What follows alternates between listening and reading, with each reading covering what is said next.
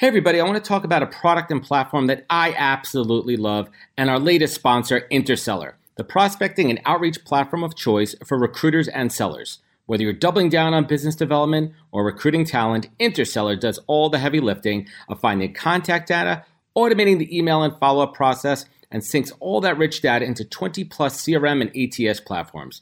Reach out now and get going on a two week free trial and let them know you heard about it from Adam on the podcast today check out the link on the website. Appreciate it.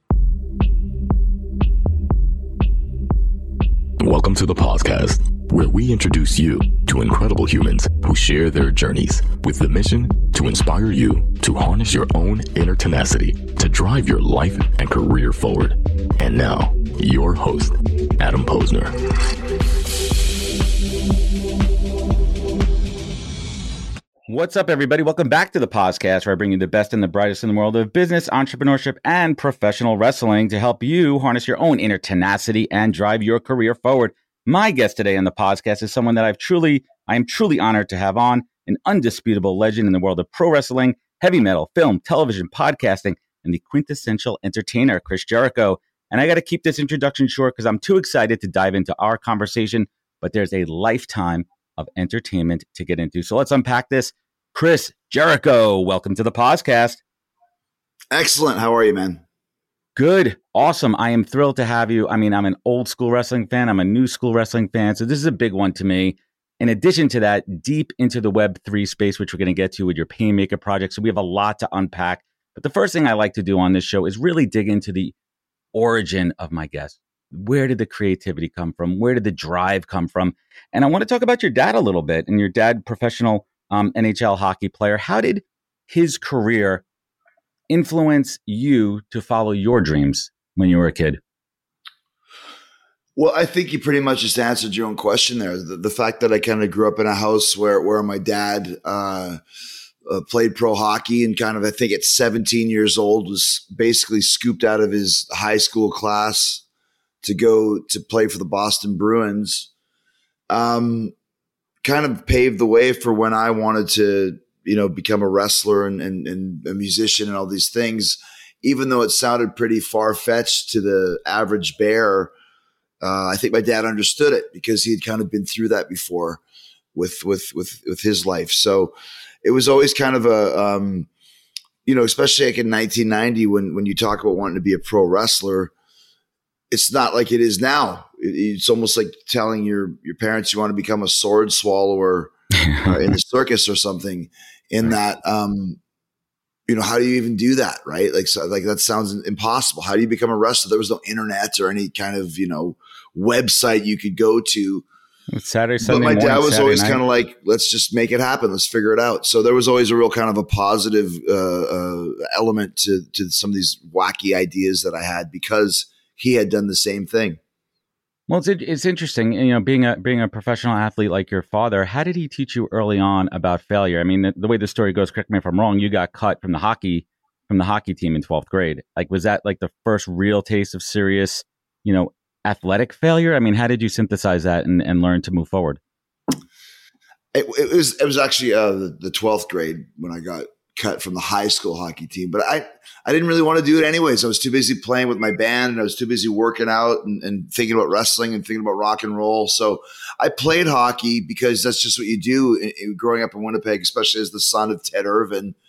But I was never great at hockey. You know, we used to have four tiers um, that you would play, like in the community club, and tier four was the worst, and tier one was the best and I was tier three. It was like average, but I had fun with it. It was cool. You enjoyed but it. Hockey, hockey was never, never something that that I really wanted to do. So I never really saw that as failure. I just saw it as like one less thing that I had to worry about, so I could go lift weights after school and then go to go to go to the, to band practice. You know, go play with my band.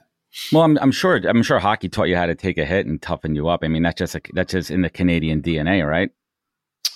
Well, yeah, I know growing up in Winnipeg where it's minus 30 and you're kind of walking the streets on a Saturday night because there's nothing really to do when you're a kid. So you, you steal a bottle of, of booze from somebody's parents' liquor cabinet and just go walk around. Like there's your there's your activity for a Saturday night. So I think it does kind of toughen you up, um, you know, mentally and physically as well. One of one of the themes throughout your your career journey um, has been going all in. You go all in, full blast uh, with with everything. When was that moment when you decided to go all in in wrestling? Probably, I don't know. Um, probably when I was about sixteen or so. I think maybe. Um, I just really was enamored with wrestling. I had been since since probably I was eight or nine years old. Um, and I was like I said, I wanted to, when I that was probably when I decided I wanted to be a wrestler and I wanted to be in a band, and and those are the kind of the two things that I wanted to do. And there was you know an address that would show up on on the local wrestling show from Calgary. Uh, that you go to the Hart Brothers Pro Wrestling Camp, and I, I wrote that address down. I think I wrote a letter to the to the address probably around that time frame when I was 16. And you know, how do you do this? What, how old do you have to be? and they said you had to be 18. So that's kind of when I started focusing. Well, when I when I turn 18, that's what I want to do. Um, so the, the, you know, I don't want to give you the whole life story because it'll take five hours, but basically that was Google kind of the shit. plan.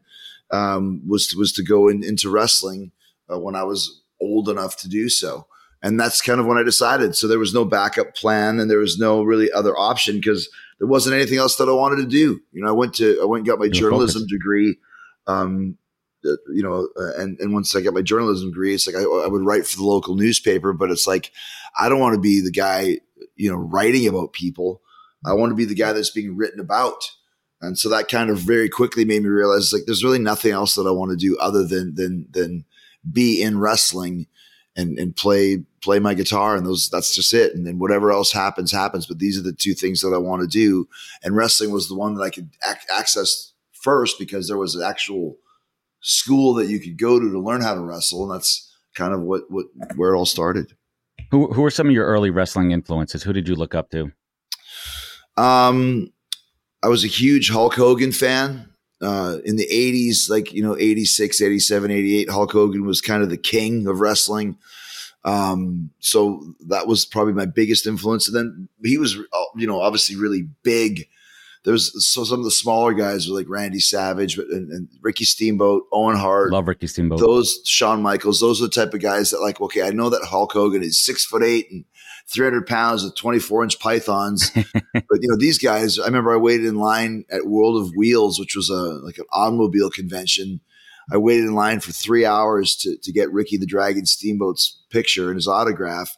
And I, I like, what can I ask him? I've got three hours to think of a question and when I got to the front, I asked the question, How tall are you?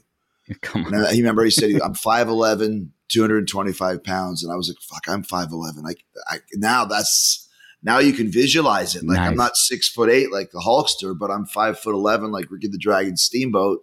So maybe I could do this. Obviously, he's jacked to the gills and like, you know, 30 pounds heavier than I am, but I can gain weight. I can't make myself taller.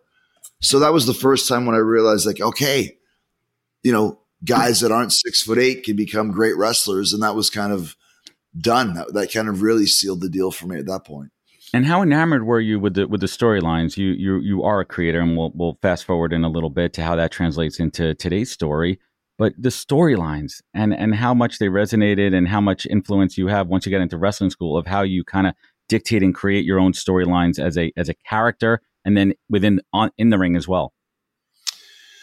Well, I think probably when I when I first actually got into the business, I realized that like okay, like once again, I'll, I'll never be the biggest guy, and, and, and it's storylines. Like when you first start in wrestling, there's really no storylines. You know, it's not until you get to you know televised wrestling where you get right. actual stories because at that point you're wrestling once a month, you know, twice a month, or, towns, or you're in yeah. you're in a city once once a month you know so like okay we've got calgary wrestling or maybe you'd have it every friday so like okay this week this guy attacks you next week, you have a match, you know? And so, but to me, it, it was about the, the, characters and the personalities and the charisma and that sort of stuff. Because, you know, I, I could never be the biggest guy on the show, but I could, I could have the, the, the biggest personality, you know, and the biggest character. And so that I, I figured that out very early on. And, and that's kind of what I really focused on was being, being the most charismatic person on the show, even if I was you know, not the biggest because once again, early '90s, it was all about the size, and and there was a lot of really big, big guys dudes. that were were getting into the business. But you know, I'll say like once again, like they're they're kind of boring, or maybe they don't understand how to wrestle or how to connect with the crowd and that sort of thing. So I realized that that was, and it still is to this day, the most important thing about pro wrestling is connecting with the audience and making them want to to be involved into what you're doing, engaging with with what you're doing. So that's still the most important thing after all these years. And I love that foundation, and it translates into the project you're doing with Painmaker, which we'll get to in, in a little bit. For me, it's so crazy for me. I mean, I grew up. I'm I'm 43 years old. To give you a sense of where I am from my wrestling history, I grew up with like Hulk and Sheik and Andre and all those guys too. But for me, like personality and it was Ric Flair, man, and still is, man. What, what's your what's your kind of hot take on on on Ric Flair and his and his story and and how he puts himself out there? Well, I mean, you know, once again, like that's it's it's about the charisma and the character, and I think there's a lot of guys who who kind of fall into that category, but but Ric's, you know, was great at that, especially uh, you know in his day he he was one of the best. But I, I never really saw a lot of Ric Flair because once again, growing up in different. Canada, we didn't have that wrestling. It was more WWF. So that was always more my, you know, my, my, my, side of the coin was, was, was, you know, what was going on with, with, with the WWF guys. And then again, getting into the business, obviously, you know about Ric Flair, but then, you know, then, then that's when Shawn Michaels was really hot too. And so I, I always kind of was, was really attracted to what Shawn was doing um, in the states, you know. And then you go to Japan, and there's a lot of guys there that you're interested in. You go to Mexico, and that's because that was my foundation was working internationally for probably six years before I kind of really started breaking into the states. So I kind of that that, that helped me to develop a different style um, that a lot of guys had. So you know, even though it took me kind of six years to get to the national stage, which might seem like a long time, and in the big picture, it's really not. But in the meantime, I was still, you know, a, a national star in Japan and, and, almost like a teen heartthrob in Mexico, like on the cover of the, the Mexican Teen Beat magazine and that sort of thing. So I really learned how to how to become a main event top level performer uh, around the world before I ever really came to the states. You know, Mexico, Japan, Germany was really big for me, um, and then also working kind of all around Canada too. So I kind of had a really healthy palette of experience um, by the time I, I, got into TV in the states, which I think kind of really helped me, um, because once you learn how to how to how to get over, as we say in the business, once you learn how to get over, you know, in Japan, for example, get over in Tokyo, you you can take those same principles and get over in you know Charlotte, North Carolina, or get over in Seattle, Washington. It, it doesn't really matter where it is; the principle is the same, and that's engaging the audience. That's the most important thing and it seems to be a common thread. Was there was there like one moment, or was there a point where you really felt like a success, or was it just a logical progression in your career? Was there where one match, one stage, one city where you're like, shit, I fucking made it. I'm here. I mean, I'm at know, the main event. It, it's all it's all relative, right? Like you know, I can remember being the first main event, and you know, in, in Winnipeg, Manitoba, at, at a high school gymnasium, and you're like, this is it, I did it. You know, the first time wrestling on TV. Uh, in in you know kind of a cable network in, in Canada. Like, there you go, you made it. And then suddenly it's all progressive, you know, then, then you steal the show in front of 10,000 people at the sumo arena in Tokyo, Japan. And, and that's making it, you know, and, and then suddenly you're on TV, you know, working for ECW, a very small little company out of Philadelphia, but it was the, it was kind of the cool company to be. Now I'm on ECW. Now I've made it. So it, continues to go. But my biggest goal was to work for, for WWF. That was the biggest one. Uh, and that was in 1999 when I finally signed with them. So that was making it, you know, but then you're just starting your career all over again. So it increasingly becomes, um, you know, a bigger version of making it. And I think it's all, it's all kind of what do you, like you as in your, the individual consider to be really making it. And I think, I think once you're involved in it and, and expanding your horizons, your definition of making it expands as well. And if you really want it, then you always want more. Even now, I still always want more. Like I've made it, but there's still other things that I want to do, you know? Do you, do you still get jitters when you go in the ring? Like what's what's kind of that that pregame ritual that you got before you step in the ring? I mean, you don't get jitters where you're like you're terrified, but you should always have some some positive, you know, nervous energy because you're still performing, right? You know, and, and now the stakes are so high because you go into the ring and there's a million people watching.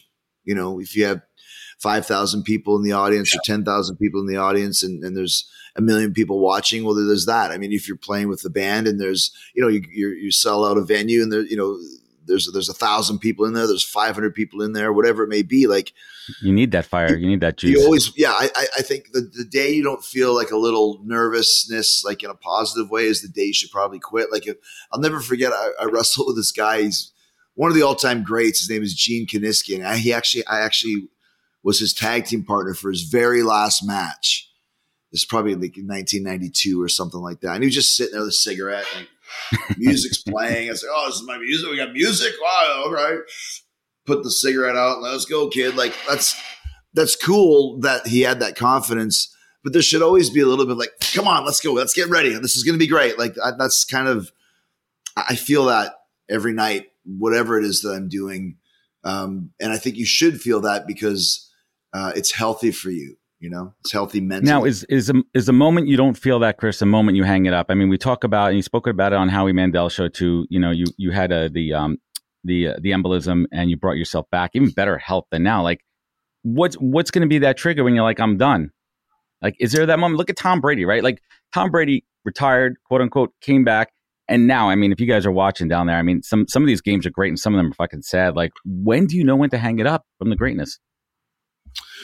Well, I mean, I think you know it's it's it's so much different than being in the NFL, right? Because show business, you know, wrestling is, is show business. Now, obviously, it's an athletic competition, but the beauty for me is like I'll know when it's time to stop wrestling. Like, like I still can have the best match on the show on any given night. Not every night, but I mean, I think this past Wednesday, I probably the best match on the show. Like, um, and as long as I feel that I can do that, then I'll stay involved. But I know, I know that it's not going to be 10 more years, you know, but the beauty of it is like, that's why it's great to be, be with Fozzy and, and have the podcast, you know, and now going into NFTs and, and doing movies and having talk is Jericho, like I never have to quit. So when, when is no, it time to, to stop? Like when I fucking die, right? And then maybe then I'll still come back as a ghost or something. At that point in time, maybe they'll have NFT ghosts where you just capture your soul holograms, man. You know I mean? We're like, close. So I, I, just saw the Stones in London this past summer, and Mick Jagger's still Mick Jagger. You know, it's a hologram, stood, man. It's not him. It's a oh, hologram, well, yeah. Chris. It's if not really him. I'm telling you. If you stood up close next to him, you'd be like, "Oh my gosh, this guy looks old," but on stage, he's still Mick. So Vampire. I think like, I remember when, when I was a kid, when my dad was my age, like you're wearing, you know, velour sweatsuits and big giant glasses and you know gardening and now it's like 52 like fuck i'm still stealing the show on wrestling shows and and my band is bigger than ever and there's all these other avenues it. that are going on so excited. i don't ever think about when does it stop. I think of like what other cool things can i do to keep the plate spinning you know do you ever do you ever think a complete side note too, and and and David too, who's joining us too, um, Dave Shapiro. Did you you ever think like I'm 43 years old? What was my dad like at 43? Like, did he look? Did he act like me? Did he have the same energy? Do you guys ever think that? Like, complete side note here. Like, does my, did my dad have the same energy? Does he? My dad well, was a professor of philosophy at the University of Kansas, so but like uh, the, the, world has changed, right? Like it's like you know, like when my dad was was fifty two, so then you're looking at you know like the nineteen ninety four, whatever the hell it was. Like the thing, things have changed, like in a positive way. Like think back to when I remember, you know, at fifty five, you start preparing for retirement. Old. Like, what what does that even mean? You know, like you got to retire at fifty five. Like who who would ever want to? Whoever wants to retire, like wh- what are you going to do? Like my dad, my dad still works. Like he's like, why am I going to retire? I remember Ozzy like years ago, the final Ozzy tour, and after like six months, he came back, and I was like, oh, like of course, well, I'm going to take this fucking box and put it over here, and here's a plant. Like who want? Like no, Sit on the couch. It doesn't work that way. you know, you need to relax, Chris. Like no, I don't need to relax. Like I don't keep I, going. I, I never liked anybody telling me what to do when I was 18. I certainly don't need you to tell me what to do when I'm you know, 52. And I'm not going to have you tell me what to do when I'm 72. Like you know what I mean? So uh, I, I, think it. I think that's another reason why, like, if you're looking at, at something like we're talking about in the NFT space, it's a whole new world of of cool stuff you can do. And to me, that's kind of what it's all about: is how many cool things can you do uh, to keep people engaged. Once again, that's the word of the day engaged in what it is that you're doing. Hey, everybody. First, I'd like to thank you all for spending time with me and my guest on the podcast. This show is my canvas to showcase amazing people from the world of recruiting, entrepreneurship, and leadership and unpack their career journeys for everyone to learn from. But this show is also a business generator for me, as well as creating thought leadership and endless amazing content. And I've taken what I've learned in the past three years and over 200 recorded and 100 live shows and distilled it down into a digital playbook that I call the Pause Course. Now you could learn how I build, manage, and produce the podcast and use it to drive real business development and relationships. Today, I'm sharing all of my secrets behind the podcast, and you can get it all at thepausecourse.com. This course is for anyone, whether you're starting out or an advanced podcaster using it for B2B and B2C. It's filled with all of my insights, learnings, tips, tricks, and templates. So get it now at thepausecourse.com and learn all my secrets. Thanks. So last question. This is my standing online at the at the at the Carl's Ford dealership in the middle of Nebraska, waiting to meet Chris Jericho. and my question is going to be to you, Chris. Who I mean, I'm sure you got this one a million times. What was who was your toughest opponent? Who was the toughest match, um, toughest opponent in the ring? You know, I mean, like that, that's that's the, there's there's that's a um, you know, a, a, a, such a such a multifaceted question because there's tough as in like who's the the the strongest style of opponent that you really feel well, when you're in there. Well, let me reframe that Who, from a storyline standpoint. In that in that ring, when you were figuring it out and, and and it was going back and forth, and you guys are just vibing, and and it got tough in there, and you wanted to put on the best show. I'm spinning it a little bit, right? Who did you jive with the best, and and who was that yeah, best I mean, dance partner? Best opponent. You know, I mean, I had great chemistry with. You know, go through my career with Ultimo Dragon. I had great chemistry with The Rock. Rock uh, with Shawn Michaels. Um, you know, with uh, Kevin Owens was a great dance partner. Uh, uh Jon Moxley's been awesome. Um, MJF was awesome. So you know, there's a lot of great, and that goes beyond just being in the ring and wrestling. You know, it's the storyline stuff that you're doing as well. So um, heels, babyface, playing the game. Yeah, and yep. you, once again, what kind of a story? Like you know, what kind of a story can you tell that you know people are interested in? So all of those names that I mentioned all had great stories attached to them. So it's not just getting in the ring and having awesome matches because you can do that with a lot of guys as well. I mean, Kenny Omega and I had one of the greatest matches of all time, but we only wrestled, I think, twice ever, uh, with really no story, you know. So, but, but so it's kind of like I said, well, there's a chemistry thing there's a chemistry thing. There's also like so many different branches to a question like that. But I think I think I, I gave you some pretty great names yeah. and some great stories that were attached to it. And, and and one of the things I love about you, and you kept hitting on it before, is how multifaceted you're. You're a creator at heart, whether it be music, art, writing, wrestling, and you were a pioneer yeah. in the in the podcast space. I mean, back 2013. I mean, you got like fucking like yeah. 250 million downloads plus with your show.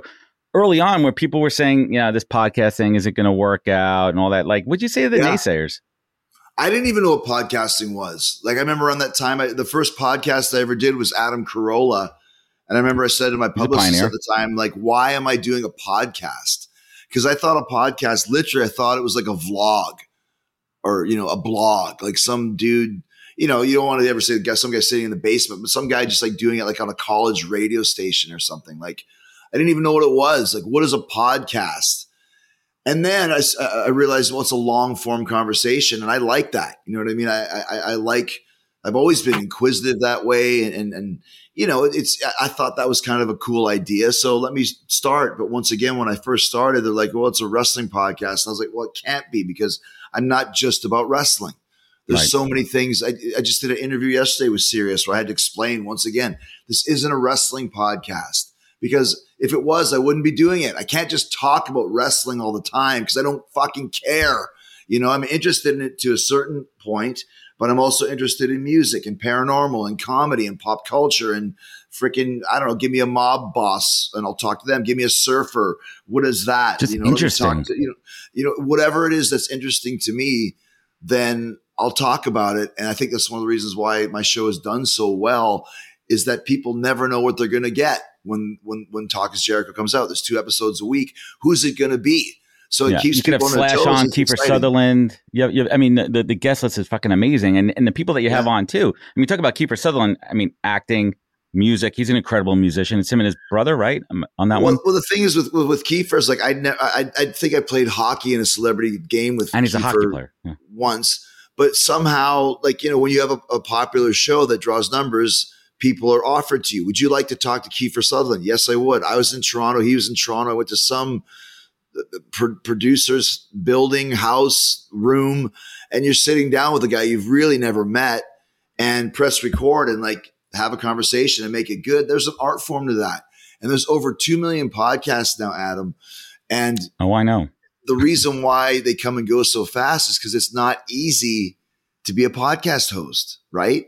Preach. Everyone thinks it's so easy. It's not. And so you get put in a room with someone you've never met before and then have a conversation with them for an hour and make it engaging. If you can do that, that's the secret to podcasting. It's not an interview. It's a, it's conversation. a conversation. Dude, for, for right? me, for me, it's Howard Stern. That's who I look up to in the space. Chris, I've been doing this four years, 250 plus episodes, and I built that muscle. That that right. just like you in, in all of your creative outputs. And I do it because I love it. And I look at someone like Howard Stern, who turns a con- who turns an interview into a conversation. I mean, he fucking had he had he had Hillary Clinton on and he unpacked the Bill and Hillary Clinton love story. I- have never heard how they met, those early days on campus, whatever they were doing. Like, that's interesting. That's See, like the, the, human piece that, that you pull out. Those are the threads. And that's the thing. Like for me, it was Larry King. Like I did Larry King's show, I think five times maybe. I loved talking to Larry King. He was a great interviewer because he would come in. You're, you're promoting, I don't know, you're promoting Life Water, and he'd be like, "All right, what are you, what are we talking? About? Life Water, okay?" And then like they didn't give a shit about Life Water talk about you, whatever it is, and then finally incorporate the life water at the end by the time you are into it, right? And you mentioned Slash. I had Slash on before the Guns N' Roses reunion, and he's like, "Please don't ask me about Guns N' Roses. Why would I ask you about Guns N' Roses? I don't care about Guns N' Roses. I'm talking to Slash. He likes dinosaurs. I like dinosaurs. We talked about dinosaurs for half an hour. Fuck yeah. We talked about horror movies for half an hour. Then we started talking about the Stones, and then he mentions the time that Guns N' Roses almost broke up when they opened up for the Stones. Now, guess what we're talking about? Guns N' Roses. Organically, organically. Organically. And then suddenly you talk about, will you ever play again? And this is an hour into the conversation. He's totally throwing stuff around. And it's like, that's how you do it. Not that I ever had a, a an agenda, but but when you're talking to somebody and having a conversation, you forget that this thing is here right here. You forget. Dude, Larry never prepped either. That was Larry's thing too. He never prepped. No Notorious prep. for I don't prepping. like prep. Like when we were talking earlier for ten minutes. No, no. Press record. And whatever you get on, on tape is what you get, right? I had Meatloaf on. He got lost for two hours. By the time he got to the studio, he was fucking pissed. And I was running out of time. I said to the engineer, press record when he gets in Just here. Go. When Meatloaf passed away, I listened back to it. It's hilarious because the first 10 minutes, all we're listening to is an angry Meatloaf oh, man. pissed off that he was lost. It's gold gold. It's I go gold. to this lawyer's office. I'm trying to find the studio. They won't let me use the phone. I don't know what the hell to do. I'm going to drive home. Like this is great. Where else are you going to hear this in a meatloaf interview? That's what it's you so want. Good. Man, let's let's let's let's talk about the topic du jour because that's what we're here for, man. I, I mean, I'm going contra- contradicting what we said here, dude. So so when was like that first like I, I need to change up the character. I need to come up with this like where did Painmaker, the IRL real life Painmaker character, come from? I, I see some horror movie inspirations there. I see a little bit of that um, pinhead kind of shit going on there. Where did where did Painmaker come from? So Painmaker came from um, I was working in Japan. I did three three years in a row headlining the Tokyo Dome, 18, 19, and 20. And the first time I went in 18, it was really great, but I was still kind of doing the WWF character, WWE character, sorry, that I just finished up with and it didn't quite fit because I've worked in Japan many times. I think I've been there like 63 times or something. And Japan always is a different vibe to wrestling in Japan, especially as a foreigner. Um, especially with what I wanted to do, which if you really want to be a top guy there, you got to be a little bit crazy. And you have to have no rules and just want to basically want to beat the shit out of the fans if you could. Almost reckless. Yeah, like you're like Bruiser Brody, if you know that is. It's more like Godzilla, like you know, like and that's not being stereotypical. Like the concept of Godzilla is like this evil creature that just destroys Tokyo by stepping all over it. It's kind of the same concept in wrestling. You just step over everybody. So um, I, I was kind of like, I need I need something that fits a little bit more of my attitude, a little bit more violent, like a little bit more like what would a what a serial killer look like if he was a pro wrestler? And somebody had made some kind of art of Chris Jericho as the Joker, you know, fan art, right? And right. just the look of Chris Jericho, this Joker type thing. And I thought, like, what if I did something like that? And the guy, I remember that he had like a like a like a like a hat, like a top hat, like a fedora, a fedora. What if I had some kind of Joker makeup, but it's not really Joker? It's kind of Alice Cooper esque, but I didn't want it to be anything like where you're do like what would a serial killer do if you if you had makeup? Give him a fucking lipstick thing. He just goes like that. Yeah, a little bit maybe Joker like meets that and then maybe like he's putting makeup on, but he like loses interest and it just goes down like that, right? and then I looked at it, it's like, okay, this is total Alice Cooper, so put some stuff on the side, and that's kind of what I. Let me just try that. And then and, I remember the first time you ever tried something different, like you walk out of your dressing room into the you know where all the other guys are. And if someone would have said, "Oh, that looks really stupid," maybe I would have been second guessing. But it's Japan, and of course you're going to wear makeup in Crazy. Japan. Why wouldn't you? So as soon as I walk in the locker room, the guy that I was working with, he was kind of just like, you know, Japanese guy, and we just start talking about the match. He doesn't even doesn't even blink about the fact I'm wearing this makeup. And so there's a guy over there called Okada who's the top guy, and he's the rainmaker. And I was gonna get wrestling, gonna get ready for a match with him. And I thought, well, fuck, the painmaker, it practically writes itself. So that's what I did.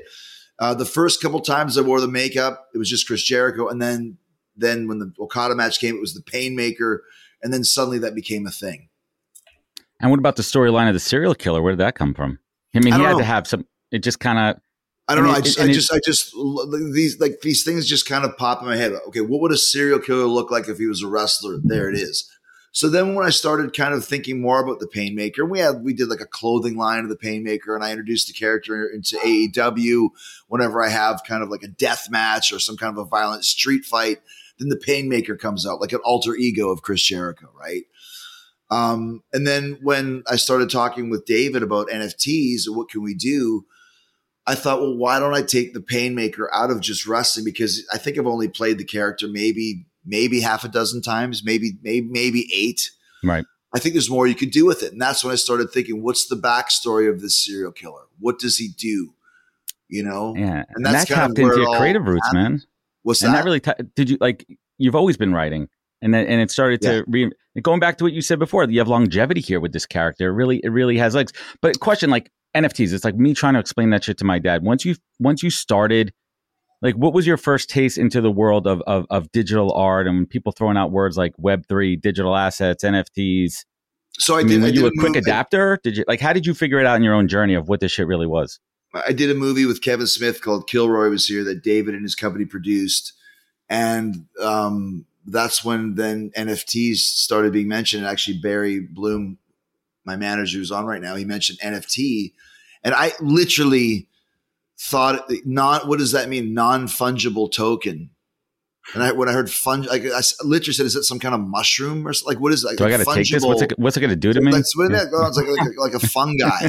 like what the what the fuck does that mean? And then you hear it like you don't hear, like nobody understands what an NFT is at first. Now we're just starting to get into it, but no one knew what a podcast was at first.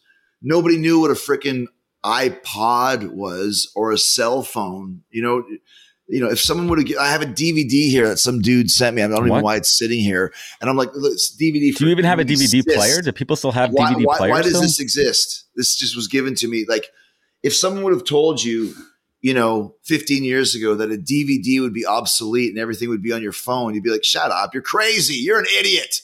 There's no way. And that's kind porn, of the same porn thing. not in a magazine? Porn not in a yeah. magazine? Right? you mean I could look right? at I could look at I could look at porn right here on my phone? No way. No way. And that's the same thing with, you know, with with with NFTs, you know. What is it? There's no way it's real. And then you realize, "Oh my gosh, it like the, the best example is is I have a Wayne Gretzky rookie card somewhere in my house and I had it for years in a certain place and now I can't find the fucking thing. And now you see it's selling for 400 grand and 500 grand. Not that I'd sell it, but I want it. I have it. I remember you getting it in the it. pack when I was nine years old. if it was an NFT card, you would never lose it. because it's always in the blockchain. And that's what the, you know the, the next version of a Wayne Gretzky rookie card, whoever that will be, you know, in five ten years, will be on will be an NFT, and, and and everybody suddenly then will start understanding what it is. So, wanting to get in on the ground floor of that with this really cool character idea and, and storyline idea, it's perfect for Chris Jericho because it's exactly the same thing I did with podcasting. You know, with everything else that I've done. And, and I think it ties into your audience too. You talk about engagement. Like, how do you craft these storylines that continue to engage with your Chris Jericho fan base, who I'm going to assume are Web3 and F- NFT friendly? Like, what's the process of, of building out this character and the, and the storylines? And how does that translate into an NFT execution? Well, not all of them are, but I think once and again, graphic novel too. People, I think a lot of people first heard about a podcast through me, and now everyone knows what a podcast is, right? I think that's one of the reasons why Talk is Jericho is still so successful because if you start with something, you tend to like just stick with that, right?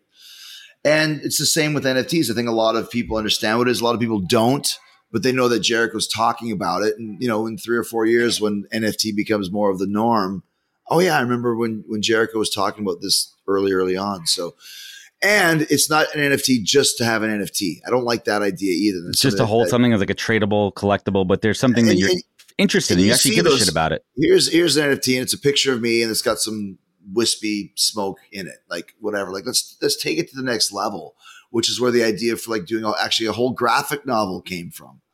You know, the very first NFT that we did and sold was basically a 20 second clip of the Painmaker who you know, I think fire shot from his eyes or something, and spikes came up. And then, so that was the first one. Then I kind of back, why is this happening?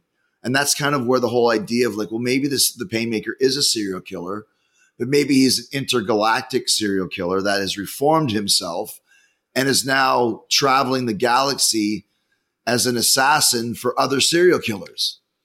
Something what, like what that. Happened, right? And what ha- what happens with with innocence? Does he does he occasionally accidentally or yes. like his deep inside he's got to kill an innocent? book. You got to read the comic. Yeah, no, he's still he's still a serial killer at heart, and once in a while feels the need to murder an innocent person. So there's the flaw.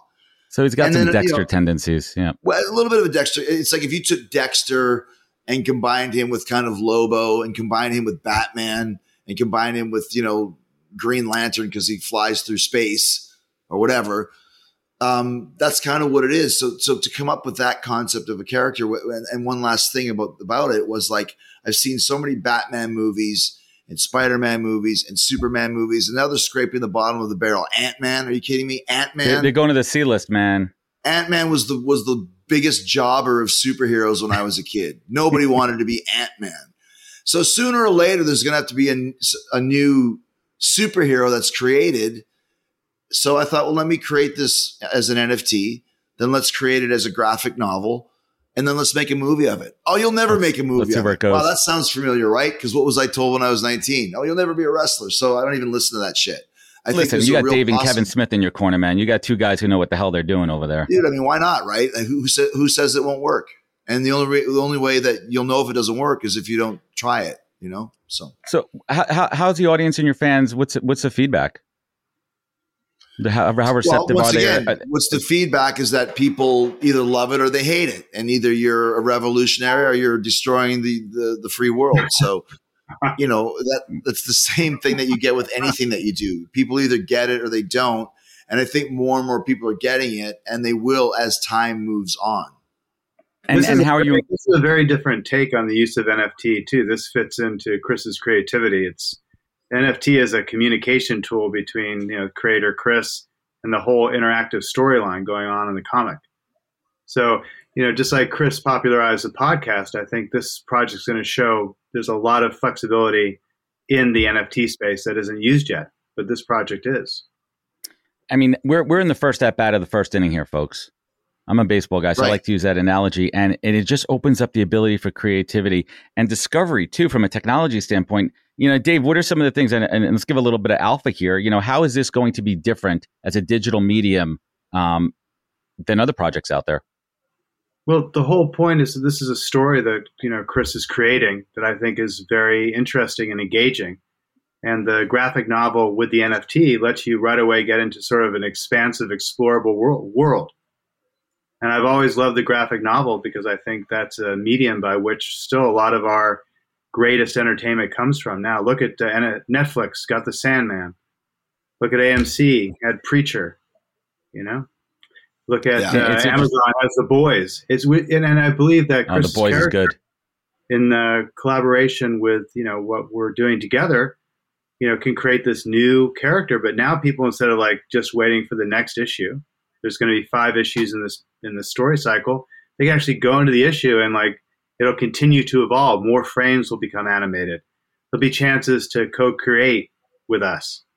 That's what's and exciting. Also, it's also we're not trying. This is not a like cash grab. It's in line with what you would you know spend if you're going to the store to buy a comic comic book, and you get a physical version of it to collect too. So we're really trying it's, to. It's tangible. Yeah, we're, we're and, really and trying to create value and it, it's digital, right? I mean, I know it's a buzzword out there, but it's it's all encompassing. It's it's a new medium. Um, I mean, listen, there's so much negative press out there with you know people selling these freaking NFTs, these monkeys, these ape, these punks for for lots of money while it's getting hacked and everything. So you do have to combat a lot of that negative PR out there. What are you guys doing to to spread the word, and how can we help uh, you know get everyone on board? Well, I mean, once again, I, I think you're just kind of you have to spread the word of what it is that you're doing and also encourage people to step into you know not the future but step into the now right like i think there's a, there's there's graphic novels that are sold every day but i'm like how many are they really selling and i think a lot of times it's like okay there's a new you know Ozzy Osbourne graphic novel, uh, uh, or you know, who's really reading it? Like, how many people want to see? I mean, Ozzy? right? It's cool to have and say, "Look at me, I've got a graphic novel," and, and that's great. But once again, I, I, I, didn't I didn't want to do that. What I what I think, Adam, is that another another thing that people don't know yet is an NFT is almost like a moving, living entity, right? So when you look at a, a, a graphic novel and you see this picture on the page, I'm using air quotes. Um, it's not just a picture of you know J- Jericho, Adam, and, and Dave sitting there with bubbles next to our mouths. Yeah, no one wants to watch that. Dialogue. No one's, like no one's paying for that. If I'm if I'm taking out a gun and shooting you, it's not just a picture blam. It's me taking a gun out and you see the the bullet leave the chamber, right? Like there's, you know, there, then there's stuff going on and lighting and smoke and it's an experience, right? Yeah, it's and, inter, it, it's almost like a living, breathing. It's almost like an anima- an animated comic book. And, and this, so and this, once people start getting used to that, you know, kids or whoever is that, that's reading it is going to go back and look at an old school comic book and it's going to be like us looking at an eight track tape or something going like, what do you do with this thing? Why isn't it, you know, how do, how do I even listen to this? So, so once again, once you can wrap your head around what an NFT is, then you understand the benefits of it. And, and, and the one thing I'll say is people go, well, why don't I just take a picture of it? And then I have it. It's like, okay, so let's go to the Louvre to look at the Mona Lisa and we look at this Mona Lisa and we we appreciate the the brilliance of the Mona Lisa, and it's worth I don't know whatever it's worth, five hundred million dollars or whatever the hell it is. okay, I'm going to take a picture with my cell phone. I'm going to print it out. I'm going to stick it on the wall, and now I've got the Mona Lisa. Duh. Well, it doesn't work that way, right? And that's kind of what the same analogy is with an NFT. We're gonna. Yeah. Also, I'm also going to continue my campaign to call NFTs programmable art and we're trying to explore that quality of the NFT. In other words, they tell you if you're going to art school or you want to be a creator, you know, focus on the story. This is a great story that uh, has been developed by Chris, and I think it's by itself valuable to read it. So it's not an NFT to hold the NFT. The NFT makes you a participant in the story, and over time, more frames become animated. But then the community reading this will have the chance through the programmable art to communicate. And maybe they want to see this turned into their own and see the story continue. And that's what I love about the potential of this art form. And How many times have you loved a show and then the distributor just taking it off the air?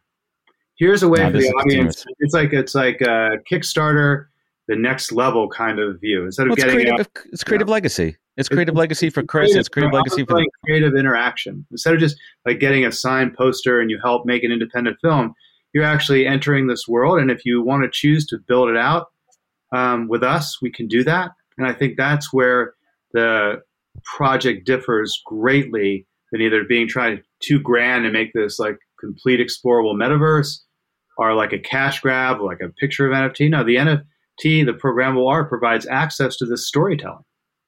And this is this is exciting, and we're going to link it up at the end. We're going to have something pretty cool for my audience, which we'll get to in a little bit here. So let, let's bring it home here, Chris. And I want I want to circle back to probably I would assume your your greatest profession is is being a dad. How have you balanced it over the years, man? I mean, you're on the road all the time.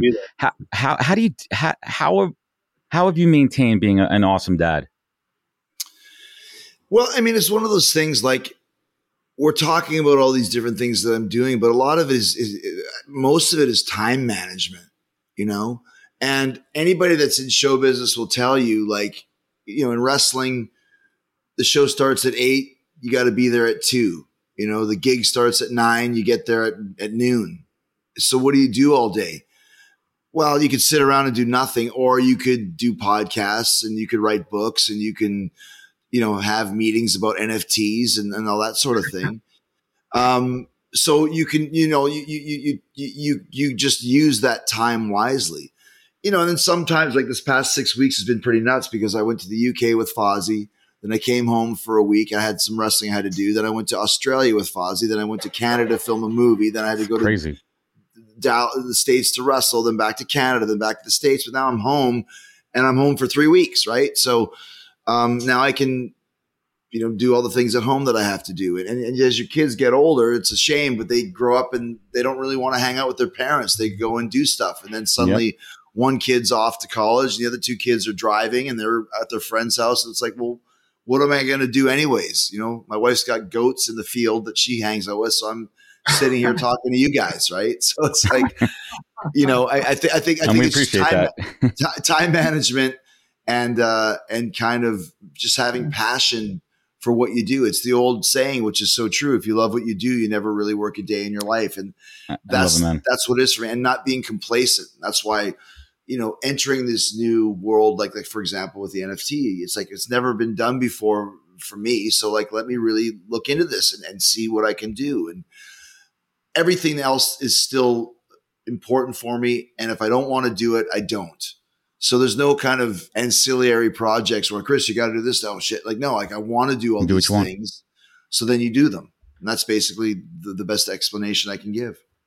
Chris, you've had an incredible life, incredible career, and it's not stopping anytime soon. So let's let's bring it home here. But the podcast is ending soon, and I want to bring it home.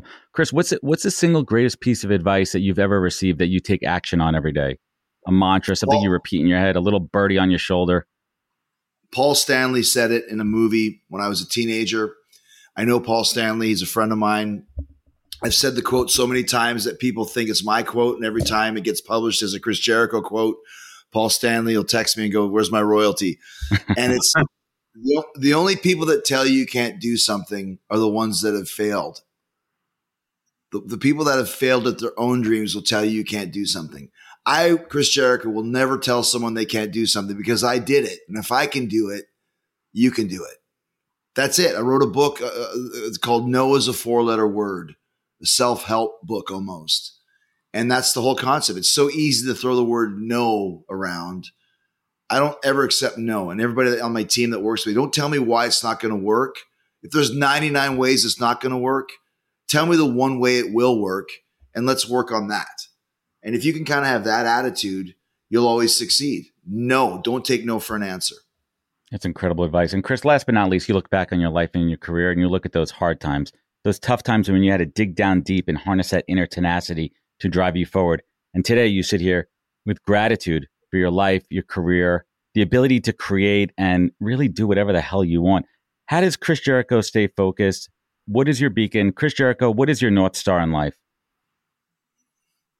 Man, that's pretty deep. Like I never really get that philosophical, right? Like to me, it's just, just, it's just, it's that's, just, cha- it's just like it's, it's a cool challenge for the day. Like, what can I do like I, I, like I have a lot of responsibility to to the people that enjoy my work. You know, I, I don't really call them fans the, the, the friends, friends of Jericho. So, what cool shit can I think of to do that people that enjoy my work will will get a kick out of? You know, what, what can I do to make other people when they get off work on a Friday afternoon uh, listen to, watch, think about that's gonna gonna make their their day a little better. You know, so I think that's basically it. I, I have responsibility to to the people that enjoy what I do and to keep doing stuff that that you know that they, that they can dig. You know, I mean well, that's, that's, pretty that's, low level, but that's kind of what it is for me at this point. That's that's a good stuff, man. Chris, I want to thank you so much for your time. Dave Shapiro, thank you so much for pulling it all together. I want everyone to check out the Painmaker NFT uh, on OpenSea. Dave, where else could folks find uh, the project and learn more? Uh, semcor.io slash painmaker. Awesome. And we're going to link it up there as well, too. And you can find Chris all over social media. Chris Jericho, I want to thank you so much for your generous time. I appreciate you. It's been an honor. Everyone listening at home, you know where to find out more at thepodcast.com. Remember, take care of each other, look out for one another, and catch us next week for another great episode of the podcast. Take care, everybody. Wisdom is forever, but for us, it's time to go. Thank you for joining us. Luckily, we'll be back with our next episode soon, jam packed with more incredible humans. Thank you for listening, subscribing, and sharing. To join the conversation, search the podcast on LinkedIn. And to catch up on past episodes and more info, please visit www.thepodcast.com.